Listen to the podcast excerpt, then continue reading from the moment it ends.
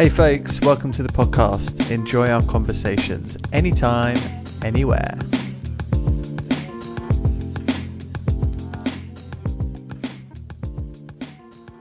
I thought this was really interesting, and this this piece of news uh, was around Christmas, New Year. So, in case you missed it, New York City uh, will make it mandatory for companies to disclose minimum and maximum salaries on job adverts um, it's illegal to ask candidates what they're currently earning, which is interesting because, in contrast, in, in the UK, for example, uh, you can ask, and it's a, a bit odd if the candidate doesn't disclose. That's the kind of vibe and feeling in the UK. US really different. Been really interesting to to recruit in the US and these states and not asking people. Um, pros and cons to it. I think. Well, let's go into it. Um, the disclosing the salary, I think, is also interesting. And I did a poll on LinkedIn and I asked mandating companies to disclose salaries on the job adverts. Brilliant idea. 83% of people, no way, 14%. And some people said, other, please comment, 2%. Uh, I had 568 votes. A decent, decent number of people voted. It's a nice cross section. I think it's, in, I think it's super fascinating. And, and there's two sides to this and, and a bunch of things in the middle, clearly. But, but pros to this, um, you know, people feel that it will, you know, be fairer it will level the playing field. Does it really matter what you're earning now? Well, you could be earning 50,000, you could be earning 200,000, but this role pays 100,000, uh, or let's say 80,000 to 100,000 if you're doing minimum and max. Would you like to apply? That's it.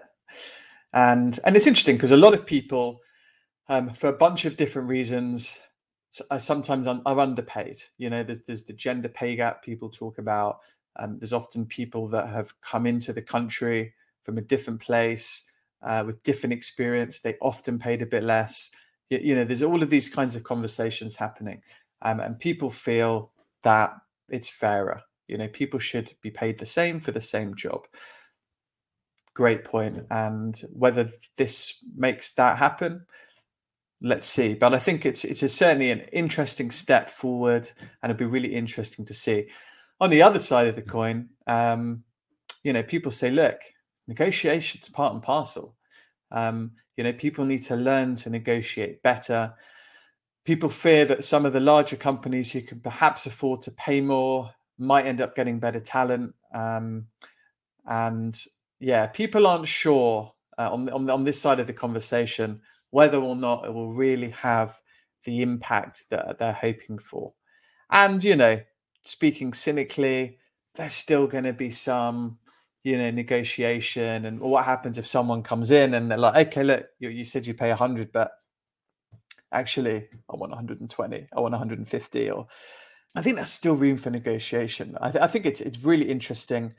But then we're moving a little bit towards this, you know, one size fits all, and I think you have to be careful. So we, let's see where it lands. Uh, I think I'm I'm positive. I think it's going to be really interesting. I think uh, it will probably be fairer and it'll be interesting to see how that all develops. Hey everyone, thank you so much for listening. Please don't forget to leave a review and subscribe in all the usual places.